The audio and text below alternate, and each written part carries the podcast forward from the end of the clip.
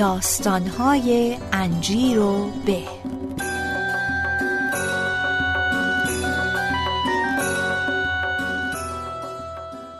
دوستان عزیزم اگه می‌تونید این پادکست رو بشنوید به خاطر اینه که یکی از آتلیه های خوب عکاسی تهران سپانسر انجیر به شده و در کنارمونه. استودیو عکاسی بونسای. سوا از اینکه نیاز به عکس های حرفه دارید یا نه دیدن کارهای ظریف و خلاقانشون رو حتما حتما بهتون توصیه می‌کنم. و راحت ترین راه هم واسه رسیدن بهشون یه search بکنید توی گوگل یا اینستاگرام به زبان فارسی. فقط کافی search بکنید استودیو بونسای. استودیو بونسای.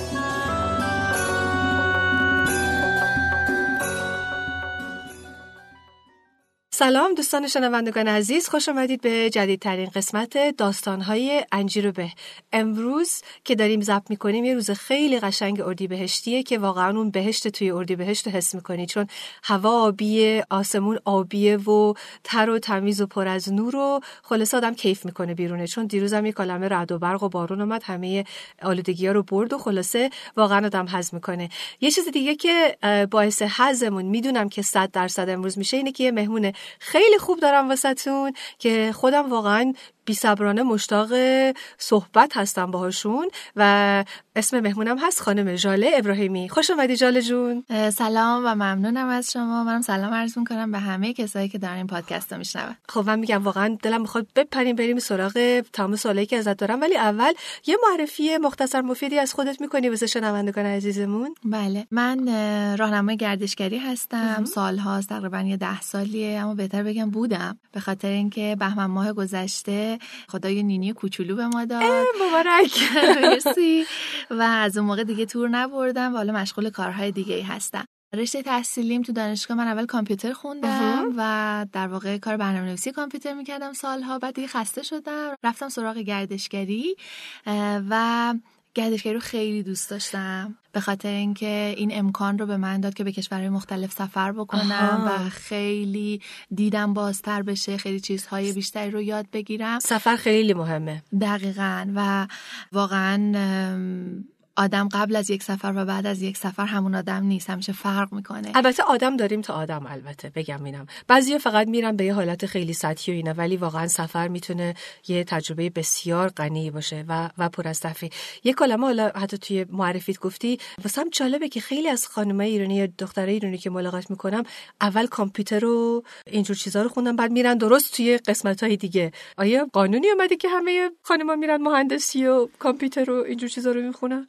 راستش فقط راجع به خانم‌ها شاید نیست. آقایونم خیلی اونه که اصلا رو شاخش مردای ایرانی معروف بودن همه مهندسن داره دقیقا. یعنی ما توی گروه راهنماها که هستیم با هم دیگه که صحبت می‌کنیم می‌بینیم بیشتر کسایی که اونجا هستن مهندسی خوندن. ولی بعدا علاقمند شدن به گردشگری. حالا یا رفتن رشتهشون رو عوض کردن مثل من که دوباره رفتم دانشگاه و تاریخ خوندم. یا اینکه بسیار مطالعه دارن می‌کنن در زمینه حالا در زمینه های فرهنگی و تاریخی که بتونه بهشون کمک بکنه در گردشگری. نه یه قانون نوشته شده نیست ولی اون سالهایی که ما می‌رفتیم دانشگاه یه طوری بود که کسی که ریاضی می‌خوند کسی که مهندسی می‌خوند از یک position اجتماعی بالاتری انگار برخوردار می‌شد. آها پس یه شغل خیلی محترم و اینجور چیزایی بود. ولی خب حالا اون اصلا بذاریم به کنار. بریم به اون قسمتی که میگم. من خودم با شروع شوق زیاد خیلی دلم می‌خواد راجع بهش صحبت کنیم و اونم توی کار خیلی قشنگی کردی. اومدی غذا و تاریخ رو با همدیگه ترکیب کردی به یک نوع بسیار زیبا و مطمئنم هم هستم که خوشمزه. البته من هنوز تجربه نکردم و کاری که کردی اومدی غذای صفوی رو غذای اصیل صفوی رو داری باهاش یه فعالیتایی می‌کنی. اونو واسمون توضیح بده. درسته. من وقتی توی چند سال گذشته دوباره رفتم دانشگاه و تاریخ خوندم برخورد کردم به یه اتفاقی یه مکتبی که به اسم مکتب آنال معروفه. توی مکتب آنال راجع به این صحبت میشه که ما باید به خصوص تو بخش تاریخیش از این بحث میشه که ما باید فقط تاریخ نظامی و سیاسی رو بررسی نکنیم.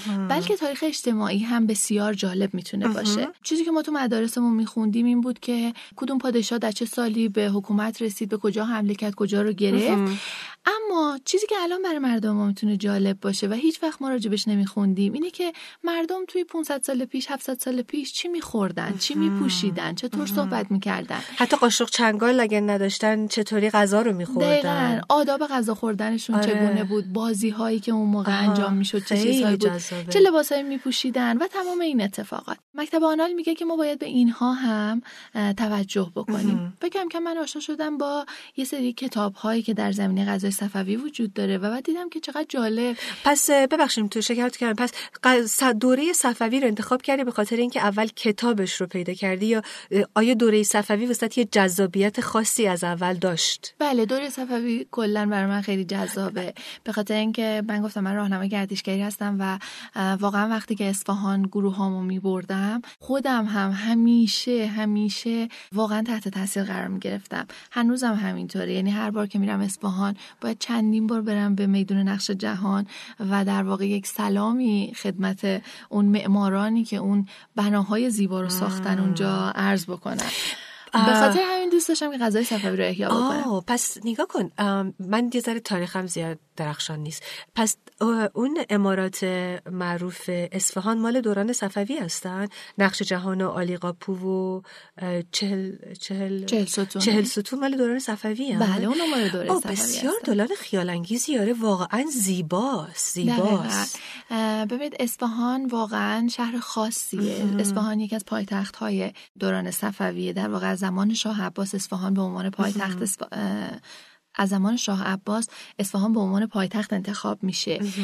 و یک شهرسازی یک جنبش برای شهرسازی در اصفهان اتفاق میفته که ما می‌بینیم میدون نقش جهان ساخته میشه خیابون چهارباغ ساخته میشه و اون پلهای صفوی ساخته میشن. و اینطور زیبا. نیست که فقط یک بنا ساخته شده آره. باشه بلکه تمام شهره که میاد و متحول میشه. یک چیز خارق العاده راجبش هم اینه که پر از احساس و زیبایی اما نظم هم داره و معنا و function هم داره. یعنی فقط یه چیز نیستش که فقط ساخته شدم که بگه من یه چیز قشنگیه. خیلی باحاله. خب پس که اینطور. پس به این دلیل به غذای صفوی دوران صفوی واست جذاب بود. بله دقیقا. و بعد وقتی کتابهایی رو دیدم که دقیقا مثل رساله آشپزی که یک کتاب آشپزی که ما امروز آها. داریم که اومده مواد لازم رو گفته و. بعد حالا طرز تهیه غذا رو گفته اومدم و بر اساس اینا فکر کردم خب شاید بشه اینا رو درست کرد. توی خونه یه سریاشون رو درست کردم. آها. و وقتی که تست کردیم دیدیم که چقدر عالیه چقدر طعماشون خوبه. در واقع وقتی اولین بار شما می‌بینی مواد لازم رو میگه آیا این به اون می‌خوره؟ آیا اسفناج و هویج توی غذا به همدیگه می‌خوره؟ آیا گوشت مرغ با گوشت مثلا گوسفند توی غذا میشه ولی وقتی درست می‌کنی. می‌بینی که فوق یعنی غذاهای ما امروز یه جوری خیلی خلاصه شده یه؟ غذاهای صفویه چون حتی هنوزم غذای ایرانی خیلی قر و قمیش و ظرافت و زیبایی داره اوکی پس آمدی و الان تو غذاهای صفوی رو حاضر آماده می‌کنی و در گوشه های مختلف تهران به گونه های مختلف در دسترس مردم می‌ذاری درسته؟ نه در همه جا در واقع یکی از دوستان من یه کافه داره کافه تهرون که شاید شما هم بشناسین. عاشق کافه تهرون بله ارادت. بله. دوست من آقای عالم نژاد به من پیشنهاد کرد که غذای صفوی رو اونجا ارائه. اه، و ما چه قشنگم. تو محیط قشنگ نگارستان که قبلا اونجا بودن بله، دیگه. به باغ. نگارستان ما چندین هفته ماها چندین نوع غذای صفوی رو اونجا هر چهارشنبه فقط چهارشنبه ها بود ارائه می کردیم و کسانی که دوست داشتن در واقع رزرو می کردن و می اومدن و تست می کردن این غذاها رو. ارجال جون این اولین بار بود که غذا رو رفتی در مثلا در معرض عام و یه گروهی ارائه دادی؟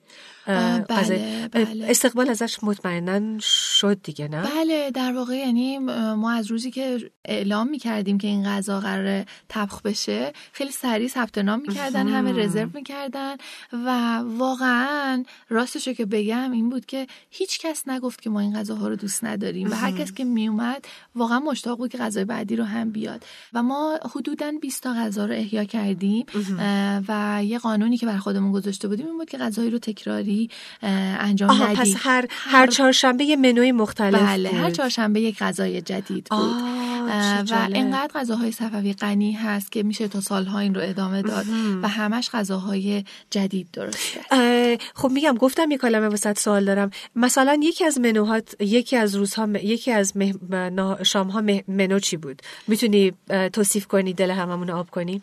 خواهش می‌کنم. یکی از غذاهایی که خیلی از کسایی که اومده بودن دوست داشتن یه غذا بود به اسم شاتوت پلاو. پلاو که همون پلوه. بله که در دوره بله و تو شاتوته و با آب شاتوت.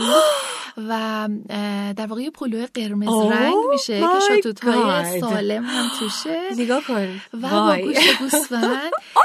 و چون شاتوت کم طعم ترشی میده به غذا روی این غذا با بادوم و کشمشی که سرخ شده تزئین میشه. okay به خدا منو داری می‌کشی. و این طعم شیرینی و ترشی همزمان فوق العاده فوق العاده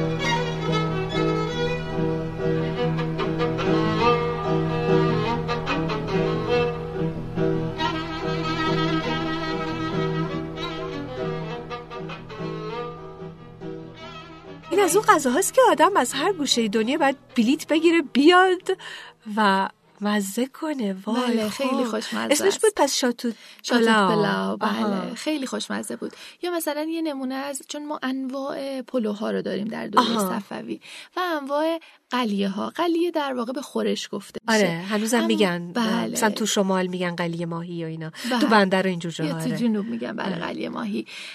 در اون دوره مثلا به خورشت ها قلیه گفته میشه. مثلا دو تا قلیه ای که خیلی خوش طعم هستن و میشه گفت یه جورای مامان بزرگ یا بابا بزرگ خورش فسنجون ما هستن. قلیه حبشی و قلیه زنگی هست که قلیه حبشی و قلیه, قلیه زنگی, که اینا توشون عناب داره مثلا عناب؟ عناب قیسی داره انجیر خشک داره. مثلا الان انجیر رو میگی اینا رو میگی می‌تونم تجسم کنم. ولی عناب هرگز به فکرم نمی‌رسید که توی خورش قلیه استفاده بشه.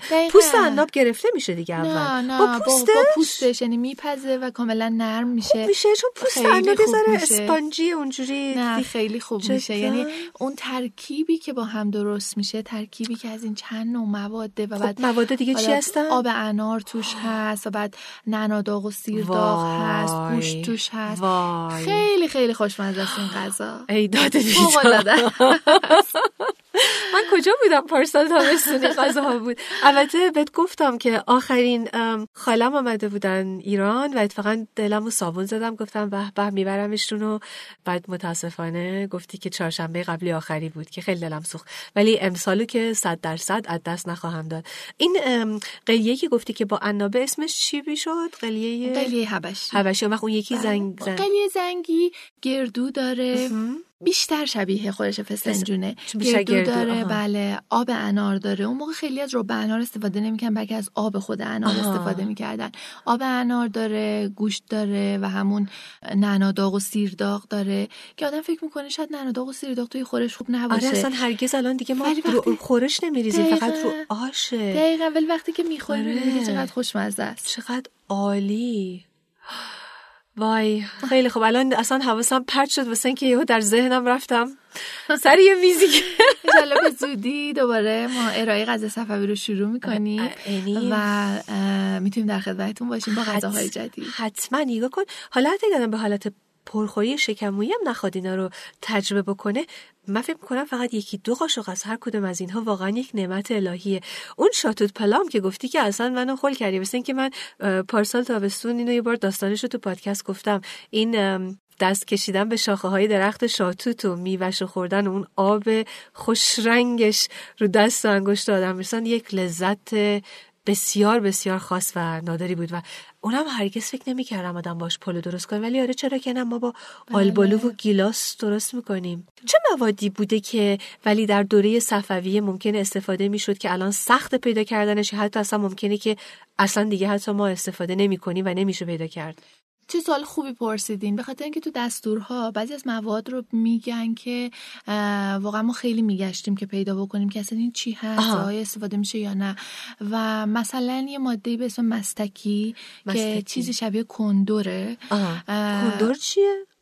کندور کندور دونه است؟ نه دونه نیست. کندور در واقع فکر می‌کنم سمق یک گیاهیه که گرفته میشه. خیلی دقیق نمی‌دونم چیه ولی فکر می‌کنم سمق یک گیاهیه. خب. و مستکی هم یه چیزی شبیه اون و برای پلو استفاده می‌شده. و توی بیشتر پلوها می‌بینیم که میگه که روی مستکی روش بریزیم. و من خیلی گشتم توی عطاری ها تا تو بالاخره تونستم مستکی رو پیدا بکنم. پیدا کردی؟ بله بله پیدا میشه. ولی خب خیلی کم. رمز و رازش رو می‌تونی بگی کدوم عطاری بود کجا بود؟ خاطرم نیست ولی اون موقع که اون غذا رو می‌خواستیم درست بکنیم مستکی گرفتیم و استفاده کردیم. یا مثلا یک چیز دیگه گیاه اسپرغم. برای قرمز کرده در واقع سمبوسه هست سمبوسه سرخ. آها. که این خمیری که سمبوسه رو توش میپیچن باید قرمز باشه. برای رنگ بخشیدن به این خمیر برای رنگ دادن بهش از گیاه اسپرغم یا همون تاج خروس استفاده می‌کردن. تاج خروس رو میپختن و بعد یه رنگ صورتی خیلی خوش رنگی میده که این رو با خمیر در واقع خمیر رو به اون آغشته می‌کردن و خمیر صورتی میشه. و بعد حالا سمبوسه که سرخ می‌کنی بسیار خوش رنگه. چه عالی. این یاد چیز انداخت منو جزیره هرمز که خاکی داره که با اون بله. خاکش با ماهی. خیلی جذابه. پس ولی اکثر موادی رو که استفاده می‌شد همه رو بالاخره یا پیدا کردی یا یه چیزی بود که بتونی جایگزین اون بشه؟ بله ولی بیشتر موادش در واقع امروز هم هست. یه سری از موادی که ما امروز استفاده می‌کنیم اون موقع نبوده. مثلا رب گوجه فرنگی که امروز ما فکر می‌کنیم که بله. همیشه بوده. آقای استاد استاد نجف دریابندری که کتابشون رو خوندم که چیزی که خیلی تو بله. ذهنم بود که خیلی مخالف این بودن که بله. ما ایرانیا از از گوجه فرنگی و به گوجه فرنگی الان قد استفاده می‌کنه. می‌گفتن که رنگ غذای ما بیشتر به طرف زرد و دیگری بود قهوه‌ای بود تا اینکه قرمز باشه. دقیقا. و از انواع رب ها می‌بینیم که در دوره صفوی استفاده میشه. مثلا. مثلا رب آلوچه رب انار استفاده میشه. انواع رب ها استفاده میشه. ولی رب گوجه وجود نداره. ولی خب پس چه خوب مثلا من لاقل بچگی یادمه فقط رب انار به خاطر داشتم یه رب گوجه فرنگی. اما الان توی ایران وقتی میگردی حتی جای خاصی هم نباید باشی. مثلا می‌بینی که رب خیلی چیزهای جذابی رو میان ارائه می‌کنن. و هم مثلا خود حتی رب انار به گونه های مختلفی ارائه داده میشه. تو خودت رب خونگی درست می‌کنی راستی یا می‌خری همیشه؟ نه من روبو سعی می‌کنم تا جایی که میشه از روب گوجه استفاده نکنم. به خاطر اینکه واقعا طعم غذاها خیلی فرق می‌کنه و طعم غذای مادر بزرگار می‌گیره وقتی از روب گوجه استفاده نمی‌کنی شما. مثلا همین مرغ معمولی رو هم که آدم درست می‌کنه اگه روب انار بزنه خب خیلی طعمش متفاوت آره میشه با روب گوجه فرنگی. همونطور که شما گفتین روب گوجه فرنگی میگن حمله روب گوجه فرنگی به آشپزی ایرانی مثل حمله مغول به ایران. و تمام غذاها رو یک رنگ و یک شکل کرده. آره. مثلا تعمی که شما تو قیمه می‌خوری همون تعمیه که مثلا توی مرغ سرخ کرده می‌خوری که برای زرش پلو یا پیتزا. دقیقا. و اینقدر طعم گوجه روه اینقدر آره آره. که می‌گیره تمام طعم ها رو. اون چیزو نداره. اون شوخ و شنگی. آره اون شوخ و ذکاوت رو به انار رو نداره. چون رو به انار همیشه فقط ترش ترش هم نیست. یا شیر شیرین نیست. یه ترکیبی از این دوتا. حالا ممکنه شیرینیش بیشتر باشه یا ترشیش ولی تو هر مزه چند تا مزه های مختلف رو تجربه می‌کنی. اما با گوجه فرنگی راست میگه. هر چقدر خوب باشه همون یک مزه هستش و یک طعمه. بعید نیستش که آدم مدش بکنه. حالا ممکنه که این حمله مغولا رو یه جوری اثرش رو کمتر بکنیم. تو خودت به غیر از این مثلا مهمونی که ارائه میدی توی کافه تهران این ها یا خودت تو در روزمرگی آیا یه چیزی بوده که از طباخی صفوی اومده به طور کل وارد غذا شده؟ به غیر از رب که گفتی از رب گوجه فرنگی که سعی می‌کنی کم در استفاده کنی؟ بله یکی از کارهایی که من از صفوی یاد گرفتم اینه که پلوهایی که درست می‌کنن ما الان اغلب پلوهایی که درست می‌کنیم یک یا دو جور مواد توشه. آها. مثلا عدس پلو درست می‌کنیم که فقط عدس رو اضافه می‌کنیم به پلو. ولی صفوی ها میان و چندین نوع سبزیجات رو اضافه می‌کنن به غذا. و الان من دارم همین کار می‌کنم. مثلا توی پلو که درست می‌کنم هم اسپناج میریزم هم هویج میریزم. مثلا می‌دونین چند یکم شلم شوربایی. آره و خوب میشه. و خوشمزه میشه. مثلا, مثلا خود میریزن مثلا عدس پلو تو عدس پلو درست کنی مثلا توش الان بخوایم با مدل صفوی درست کنی مثلا توش چه چیزی دی خب عدس پلومون اوردی توش پیاز داغ و خرما و اینجور چیزا هست. اونا رو بهش اضافه می‌کنیم. ولی در واقع اونا پلوهایی دارن که از ابتدا چیزایی بهش اضافه میشه. مثلا نخود خیلی استفاده می‌شده در اون دوره نخود رو میپختن و بعد پوستش رو می‌گرفتن. در واقع مقشر می‌کردن بعد از اینکه پختنش پوستش رو می‌گرفتن بله. خب؟ و یه جوری دو تا لپش از هم جدا می‌شده و خیلی خوش طعمتره نخود و اینکه نفخ هم نداره. وقتی که شما اون پوستش رو می‌گیری و میریزی اون نفخش هم در واقع خب. خیلی کمتر میشه. نخود رو توی پلو میریزن و بعد حالا چیزای دیگر هم اضافه می‌کنن. اشکالی نداره. مثلا نخود باشه هویجم باشه آره، اسفناجم باشه مثلا گوشتم باشه مرغم باشه. چون الان الان نخود بیشتر فقط تو آبگوشت و دوباره بله. آش میریزیم دیگه. تو پلو که اصلا نیست ولی تو غذای صفوی توی اغلب غذاها شما می‌بینید نخود هست. چقدر ایده جالبیه. واسه اینکه نخود وقتی گازم بزنی یه سفتیشو باز داره انگار که به نه به سفتی و کرانچی بودن گردو ولی خب یه تکشر خیلی جذابی حتما به غذا میده. فکر کنم منم اونو تقلید کنم از دوران صفوی آره.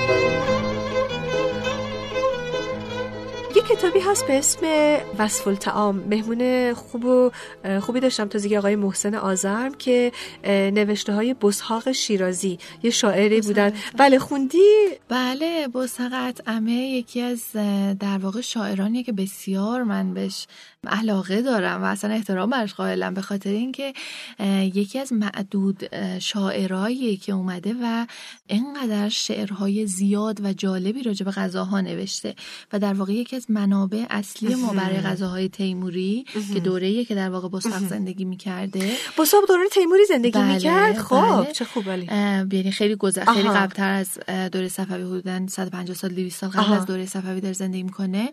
و ما می‌بینیم که در قالب شعری چقدر زیبا راجع به غذاها داره صحبت می‌کنه. و اینکه در انتهای کتابش یک بخشی هست که راجع به غذاها توضیح هم میده که مثلا این غذا کدومه این غذا با چه چیزهایی درست میشه.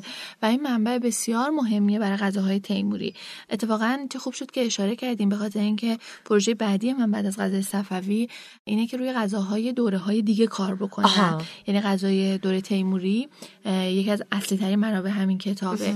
یا مثلا ما از دوره ساسانی کتاب در واقع یک رساله ای داریم یک نوشته ای داریم به اسم نوشته خسرو قبادان و ریدک او که در واقع ریدک یعنی غلام او. آها. که یه گفتگوی بین خسرو پادشاه ساسانیه و این غلامش که این ریدک بسیار آگاه راجع به همه چیز و ازش سوال می‌کنه خسرو و راجع به غذا هم یک جای سوال می‌کنه که بهترین غذاها چه چیزهاییه و در قالب جواب اطلاعاتی رو که میده مثلا بهترین خورش چیه چه انواع خورشی وجود داره که این با چی درست میشه اون با چی درست میشه و نوشیدنی ها و این بسیار جالبه که ما ها رو حرفشون نزدیم یک سری آره. اطلاعات به ما میده راجع به غذاها و خوراکی های دوره تو حتما باید یه موقع کتاب آشپزی بنویسی.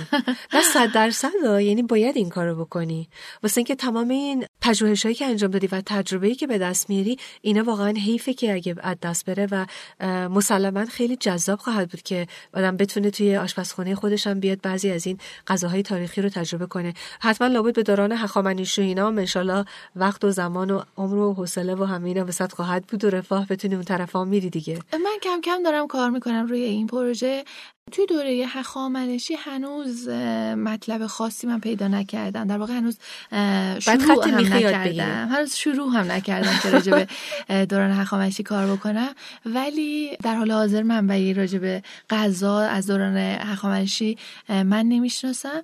ولی دوره تاریخی دیگه ای که به ما نزدیکتره و منابع زیادی داره قاجاره که اون هم می‌خوام کار بکنم راجع بهش که غذای قاجار رو هم احیا بکنم. که به احتمال زیاد فکر کنم الان شباهت های زیادی هنوز با دوران قاجار داریم دیگه چون اونقدر نگذشته از اون از اون زمان. بله و نه. به خاطر اینکه در دوران پهلوی و حتی در دوران قاجار به خاطر سفر خارجی که صورت می‌گیره و بعد در دوران پهلوی به خاطر ارتباطات بیشتری که اصلا اتفاق میفته با کشورهای دیگه خب غذاهای فرنگی واقعا وارد سالاد دلویه دقیقاً. یعنی غذاهای خارجی وارد ماکارونی. ماکارونی پیتزا نمی‌دونم اینجور چیزها. سالاد دلویه و ماکارونی تدیکدار که شده یه غذای ایرانی بله. اون دیگه غذای ایرانیه ایرانی زش کردیم. الان مثلا می‌تونی فکر بکنی راجع به پیکنیک سالاد دلویه نبری؟ یا مثلا باز ایرونی هر چی گیرمون میاد تدیک درست می‌کنیم. تدیک راستی تدیک می‌دونی از که وارد طباخی ایران شده؟ هیچ کسی اینو می‌دونه؟ آیا این واقعا از اول ما از قوم دیگه یاد گرفتیم. خب اون جزء پژوهشاش میشه اگه جوابشو نمی‌دونی. ولی نمی‌دونم. ولی الان که دارم تو ذهنم یه ریویو سری می‌کنم جایی توی متون صفوی بر نخوردم به اینکه راجع به تهدیک صحبت, بشه, بشه. راجع به این چیزی الان تو ذهنم نیست حداقل. می‌تونیم دداکت بکنیم که اگر صحبت نشده شاید وجود نداشته چون مگه میشه تدیک باشه کسی راجع بهش نشینه؟ هی غزل بنویسه و شعر بگه و عاشقانه صحبت کنه. نمی‌دونم. نه؟ نمی‌دونم. ولی مگر میشه شما قابلمه پلوی رو بار بذاری و با تدیک نداشته باشی؟ وای اصلا باید زبونمون گاز بگیریم. حتما که تدیک بوده ولی چه سرنوشت غم چه زندگی تاریکی بدون تدیک تدیک چون هم خشکش خوبه هم روش خورش آب خورش میریزی بله، خوبه. بله. با نون درست کنی خوبه با سیب زمینی خوبه. وای همه جورش خیلی عالیه. خب پس می‌خوای به دوران دیگه تاریخی هم از چه یه ذره اشاره کردی ولی پس منابعی که من ببخشید قبل از اینکه از سوال بکنم پس این بزهاق شیرازی اون کتابی که گفتم آقای محسن آذرب که نوشتن توصیف می‌کردن که مقبره یا یا قبر بزهاق در شیراز که هست از قرار یه آشپزخونه ای هنوز اون بغلش هست که درویشا هنوزم میان و به به یاد ایش به یاد این شاعر عزیز ازش استفاده می‌کنن. خودت شنیدی دیدن کردی؟ بله با مقبره بوساق عتمه رو چندین سال پیش خوشبختانه من با یه گروه یه گروه از ادبا رفتم به شیراز. ادبای ایرانی؟ ادبای ایرانی بله. آها. یعنی در واقع دانشجویان رشته ادبیات بودن و اساتیدشون که ما رفتیم به شیراز و من اون موقع اصلا بوساق عتمه رو نمیشناختم اصلا دانشجو تاریخ نبودم. و با اون گروه ما رفتیم به در واقع اونجا یه جایی به اسم چهل تنان. و تا اونجا که خاطرمه اسم, اسم قبرستان. تنانه. بله اسم قبرستان. و رفتیم به مقبره بسحق و از اونجا من آشنا شدم با ایشون و چقدر برام جالب بود چون که چند از شعرهاشون رو اونجا خوندن و از همون موقع من رفتم دنبال خوندن شعراشون. ولی نمی‌دونستم که اونجا یه آشپزخونه وجود داره. این برام خیلی جالب بود که الان شنیدم. آره از قرار آشپز. شاعر خیلی شاعر جالبی بودن. من البته فقط یه بگم راستش مثلا فقط ده 20 تا بیتشون رو تقریبا به خوبی بلدم. هیچ کدومم به حفظ بلد نیستم. اما وقتی که می‌خونی می‌بینی که چقدر حالت تنز و شوخ و شنگی هم داشتن. یعنی با یه روحیه خیلی باز و بدون اینکه من مثلا بخوان خیلی اظهار ادب بکنن. خیلی واقعا مهر و تنز و شوخ و شنگی خاصی توی بیتاشون هست. هیچ چیز ازشون به حفظ بلدی واسه شنوندگانمون بخونی؟ تو من که حفظ الان شاید خاطرم نباشه ولی یه نکته که دوست دارم راجبش اشاره بکنم اینه که خیلی جالبه که در بوسق اطعمه ذوق شعری و ذوق آشپزی با هم به یک نقطه مشترک می‌رسه. و شما می‌بینی که شاید همونقدر که مثلا حافظ داره روی اشعارش کار می‌کنه و هی چکشکاری می‌کنه که به اون شعر نهایی برسه که هر کلمه ای واقعا جای خودش باشه من یه همچین حسی به شعر بسق دارم که چقدر زیبا کلماتو کنار هم می‌ذاره و آدم واقعا لذت می‌بره. از اینکه مثلا می‌بینه چطور استعاره و کنایه هایی رو استفاده می‌کنه و همش راجع به غذاست. آره خیلی و در واقع یه جوری تضمین می‌کنه شعرهای شاعران قبلی رو. مثلا یه شعر رو از حافظ می‌گیره و بعد اون رو تغییرش میده و راجع به غذا می‌نویسه. درسته. واقعا خیلی جالبه. آدم جالبی بوده. حالا داشتم فکر می‌کردم که مثلا من بعدم نمیاد با بزهاق میشستم سر یه سفره. اینه منو به یاد یه سوالی میندازه که دوست دارم ازت بپرسم که تو خودت اگه مثلا می‌تونستی با هر کسی در دنیا سر سفره میشستین با هم دیگه نون و پنیر یا هر چیز خوشمزه که می‌خورین کی رو انتخاب می‌کردی و چرا؟ و اصلا چی می‌خواستی که با هم دیگه نوش جان کنین خب خیلی سوال سختیه. الان که شما گفتیم فکر کنم شاید دوست داشتم با بازحقم سر منم دعوت چون حتما خیلی اون خیلی باهاش باحال می‌شد خیلی غذای لذت آره. بخش می‌شد. آره می‌تونستیم کلی بخندیم راجع به غذاها. در واقع کسایی که من خیلی دوستشون دارم و دوست داشتم حتما میدیدمشون یکی از اونا داستایوفسکیه. داستایوفسکی خب. به خاطر اینکه من همیشه به ادبیات روسی خب خیلی علاقه داشتم و به خصوص به داستایوفسکی خیلی احترام قائلم براش.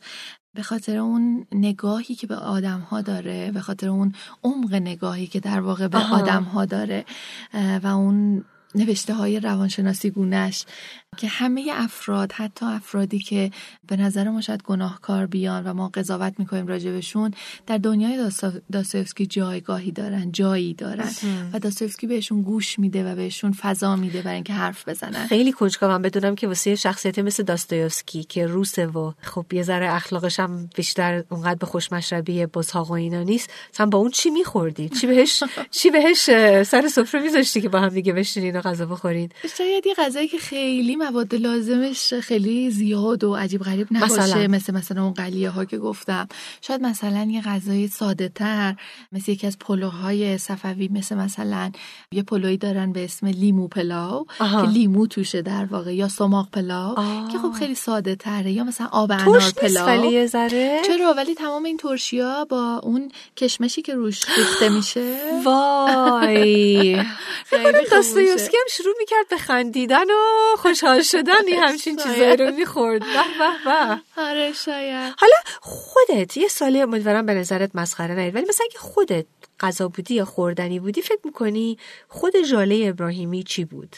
می‌تونه ادویه باشه میوه باشه پختنی باشه خام باشه هر چی باشه. ترجیح میدم میوه رو بگم. من اگه میوه بودم حتما گردو بودم. به خاطر اینکه گردو یه پوست خیلی سفت و سختی داره و اون پوست باید شکسته بشه تا برسی به اون مرکزش. و بعد خود گردو یه پیچیدگی داره روش که آدمو یاد مغز انسان آره شبیه مغزه. آره. آره من همیشه فکر می‌کنم که من همونقدر پیچیده هستم. به خاطر اینکه همیشه احساسات متضاد در من هست.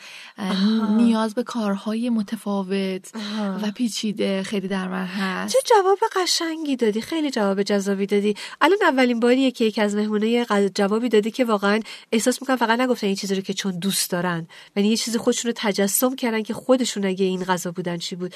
البته بگم ما هم دیگر آنلاین میشناختیم. امروز اولین باری که سعادت دیدن تو دارم و ممکنه که معمولا مثل گردو پوست سفت و سختی داری ولی فعلا که در مصاحبه با ما خیلی دلپذیر و خیلی خیلی اتفاقا آسون بوده باهات.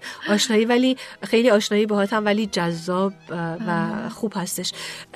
صحبت از جذاب بودن که اصلا لازم به گفتن نیست که این توصیف هایی که از این غذا کردی تمام من تمام شنوندگان الان همه رو پرنده های درخت داره همه رو همه رو خل کردی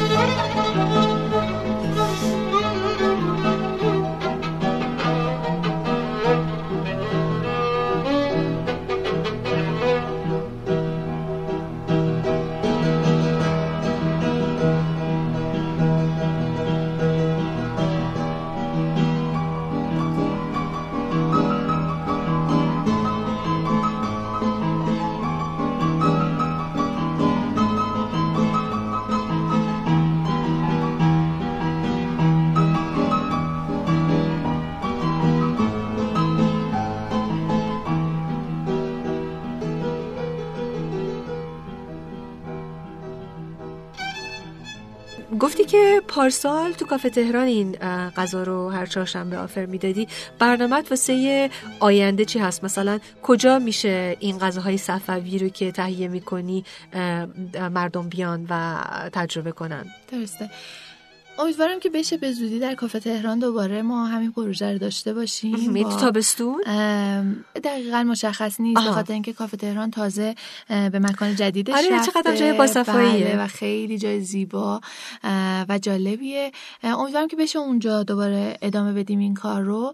ولی واقعا من این پروژه رو خیلی بزرگتر از این می‌بینم. یعنی واقعا آرزوی من اینه که غذای صفوی احیا بشه و نه فقط من بلکه آدما تو خونه هاشون هر کسی تو خونش بتونه غذای صفوی رو خب درست باید بکنه. کتابشو بنویسی. بله کتابش باید بنویسی. آرزوی من در واقع اینه که یه رستورانی داشته باشیم که غذای صفوی ارائه بکنه و هر کس هر موقع که دوست داره برای نهار یا شام بتونه بیاد و یک منوی صفوی داشته باشیم که بتونه غذای صفوی رو بخوره.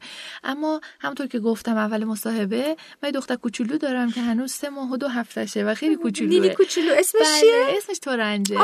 آخ چه اسم قشنگی. چرا تورنج؟ من عاشق این اسمم ولی چرا تورنج؟ داستانی داره بگی واسمون. فلو من و همسرم وقتی می‌خواستیم اسم انتخاب بکنیم هی اسمای مختلف رو با هم دیگه چک می‌کردیم. یه دفعه به تورنج که رسیدیم چشای دو... چشای دوتامون برق زد و دیدیم که این همون اسمی که خیلی خیلی دوست داری نگاه کن خود منم یه اسم بسیار پرمعنایی چون مامان بزرگم داستان دخترای نارنج و تورنج رو می‌خوند که یکی از قشنگترین قصه هایی که می‌دونم. چقدر ما خب کوچولوت نینی کوچولو که انشالله می‌دونم و خیلی ازت وقت می‌گیره. پس واسه اینه که مثلا بعضی از پروژه ها تو الان بله فعلا کم کم دارم روی بخش در واقع جمعآوری مطلبش کار می‌کنم فعلا. و ترجیح میدم که یه مقدار دخترم بزرگتر بشه و فعلا زمان بیشتری رو برای اون بذارم ولی خب آرزوم اینه که بتونم به زودی رستورانی داشته باشم که غذای صفوی رو بشه اونجا انشالله که به این آرزو برسی چون این آرزوی تو نه تنها تو رو خوشحال می‌کنه همه ملت رو خوشحال می‌کنه. خوشحال و وای از حالا منتظر اوپنینگ اون رستوران هستم. اتفاقا امیدوارم که شاید یکی از شنوندگان ما یه سرمایه گذار بازوق و سلیقه و ذکافتی باشه و بیاد فوری با تماس بگیره و این جریان رو راه بندازه. ولی حتما حتما باید بلاگ می نویسی یا آیا جایی هستش که مثلا این مطالبی رو که اصاره از این از این پژوهش یا اطلاعاتت رو یا عکسایی رو که می‌گیری مثلا منتشر می‌کنی؟ بله سایتم هنوز تکمیل نشده دارم روش کار می‌کنم ولی تکمیل نشده ولی در حال حاضر یک کانال تلگرامی دارم. به اسم؟ به آدرس صفوید کویزین. آها صفوید کویزین بله که اگر کسی دوست داشته باشه می‌تونه بیاد و در عضو کانال بشه و اطلاعات رو اونجا بده. قبل از رفتن بعد یه سالی بکنم. مثلا این تحقیقاتی که کردی آیا غذایی که به نوزادهای بچه ها می‌دادن به اون قسمت ها رسیدی در دوران صفویه؟ در واقع نه به خاطر اینکه اون دو تا رساله اصلی که من روشون کار می‌کنم غذاهایی که برای دربار تبخ میشه. یعنی یکیش نوشته آشپزیه که آشپزی که از اشراف دوره شاه اسماعیل اوله به اسم کارنامه. و رساله دوم به اسم مادت الحیات که در واقع آشپزیه که آشپز دربار شاه, عبا شاه عباس اول بوده. و راجب غذاهای بچه ها چیزی توش نیست. منتها یه بخشی هست که راجب شیر برنج ها و چیزایی مثل این چیز غذاهایی مثل حلیم مانند فرنی و اینجور چیزها راجع به اینها صحبت میشه. اما نه به عنوان اینکه اینها برای بچه ها هست ولی هست پس همین منابع رو دوباره چند بار اشاره کردیم ولی پس تحقیقاتت آیا حتما سخت دیگه نه؟ آیا امکانات دسترسی هست به کتاب یا آیا موزه هست مؤسسه هست جایی هست که بله. اینجور اطلاعات رو میشه به دست آورد؟ بله من دانشجوی دانشگاه شهید بهشتی هستم و اونجا دارم تاریخ می‌خونم در حال حاضر و اونجا خب کتابخونه خیلی کامل و خوبی داره. اونجا می‌تونم استفاده پس به غذا نوشته شده؟ بله ببینید ما منابع خیلی مختلفی داریم که بشه از توش مطالب غذایی رو در آورد. به چیزای دیگه گفتن راجع به غذا هم توش نوشته بله، شده. مثلا سفرنامه ها سفرنامه های افرادی که به ایران اومدن در دوران صفوی یا مثلا. هر دوره دیگه مثل سفرنامه شاردن مثل سفرنامه تابرنیه که در واقع راجع به حتی آداب و رسوم غذایی و آداب و رسوم مهمانی ایرانی ها و اینکه چه وعده های غذایی دارن چطور اصلا اون سفره چطور پهن میشه چه چیزایی سر سفره میارن چطور غذا می‌خورن چه چیزهایی گفته میشه. ژاله نگاه کن بعد یه دفعه دیگه بیایی اینو واقعا دارم میگم. بعد فکر کنم یه اپیزود دیگه رو با هم دیگه ضبط بکنیم و اون رو اصلا یه مقدار از این از آداب و رسوم موقع صحبت کنیم. چون همین فقط سفره انداختن و چطور غذا خوندن دوباره من فقط یه تیکه کوچولو رو خونده بودم توی کتاب استاد نجف دریابندری. لقمه طلا که گفته بودن. لقمه طلا اصلا چی هست؟ اون آخرین لقمه غذا هست که نون و سبز آره و نون و سبز پنیر رو اینا می‌خوری. خیلی فکر کنم اون خیلی جذاب باشه. اون چون فکر می‌کنم تازه آمدیم یه ذره سطح و راجع بهش صحبت کردیم. این بسیار سوژه غنی هست و خیلی عالی هست. من حتما توی کپشن این اپیزود که انشالله فکر کنم میگه تو خورداد این دفعه تنبلی نکنیم و پخش بشه همه رو می نویسم که دوستان عزیز بتونین به راحتی با ژاله تماس پیدا بکنین و عکس حتما عکسای غذاها هم گذاشتی تو کانال تلگرام دیگه آره؟ بله بله. غذاهایی که ارائه کردیم و احیا شده عکساشو گذاشتیم و اطلاعاتی که مثلا برنامه های جدید کی هست و اینها. بله اطلاعات جدید رو حتما اونجا خواهم گذاشت. ولی علاوه بر این هر بار هر چند وقت یک بار من یه سری اطلاعاتی راجع به مثلا همین آداب و رسوم غذا خوردن مهمانی ها و مثلا حالا ولیمه ها چیزها اتفاقات نوروز اینجور چیزها مطلب می‌ذاره. خب خیلی عالی. توصیه می‌کنم به شما عزیزان که حتما این کانال رو بریم و بررسی کنیم و اگه شانسش رو داشته باشین که تهران باشین موقعی که این بساط نهاری یا شامه. معمولا شام شام های دوران بله. صفوی. همش هم خودت دستپخت خودته؟ یا چند در واقع ما با یه آشپز کار می‌کنیم که اون آشپز خب اصول حرفه آشپزی رو می‌دونه و من بهش میگم که مثلا حالا این مواد باید باشه و با هم در واقع یه جوری گفتگو می‌کنیم. اینو اول بریزیم بعد اونو بریزیم. چون یه جاهایی توی دستورها گفته شده دقیقا چی کار بکنیم تو دستور آشپزی ولی یه جاهایی هست که یکم مبهمه. ما با هم دیگه تصمیم می‌گیریم. عالی. بله ایشون مثلا میگه که خب بهتره که مثلا نمی‌دونم آب برنجو کمتر بگیریم اینجا یا مثلا اینو قبلش بپزیم اونو بعدش بپزیم. پارسال که این کاری کردین کسی ازتون فیلم برداری کرد؟ در حین پختن آره. نه ولی عکاسی می‌کردیم ولی این دفعه حتما فیلم برداری هم بکنیم. واسه که در واقع یه مستندی می‌سازین. چون بعضی چیزا رو ممکنه آدم اون لحظه به یه نتیجه برسه بعدا از خاطرش بره و بله، در ضمن یه مستند خیلی جذاب و باحالی هم می‌تونه آره، باشه. آره خیلی خوبیه. البته ما همیشه یادداشت برداری می‌کردیم از اینکه مثلا دستور اولیه که آوردیم بعد در نهایت به چه نتیجه رسیدیم که چی کار باید بکنیم چون من دلم می‌خواد تمام این فعالیت تو اصلا بشه یه فیلم. یعنی خیلی عالی میشه. اصلا بشه یه سریال. چون بسیار بسیار جذابه.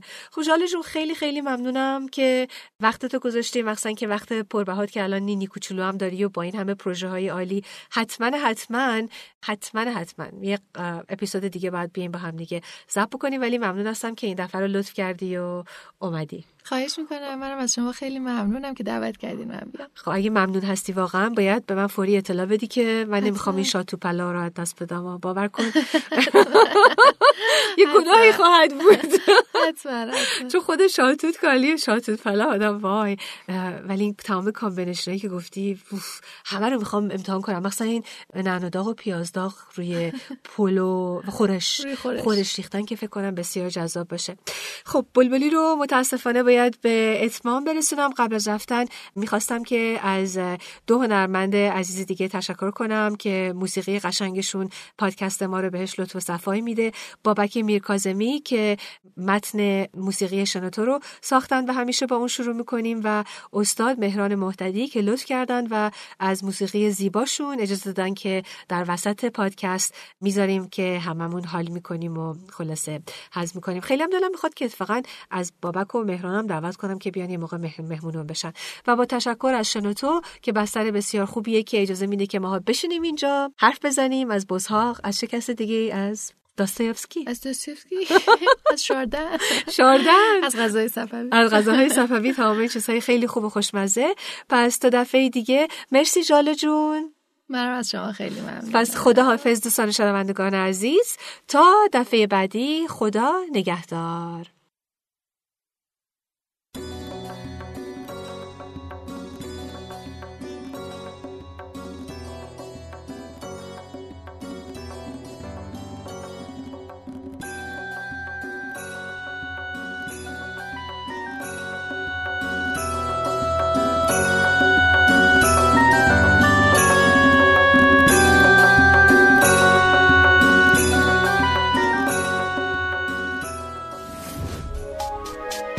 حالا به این موضوع فکر کردی که تجربه هاتو با دیگران به اشتراک بذاری؟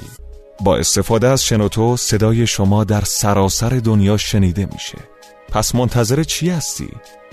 تجربه هاتو با دیگران به اشتراک بذار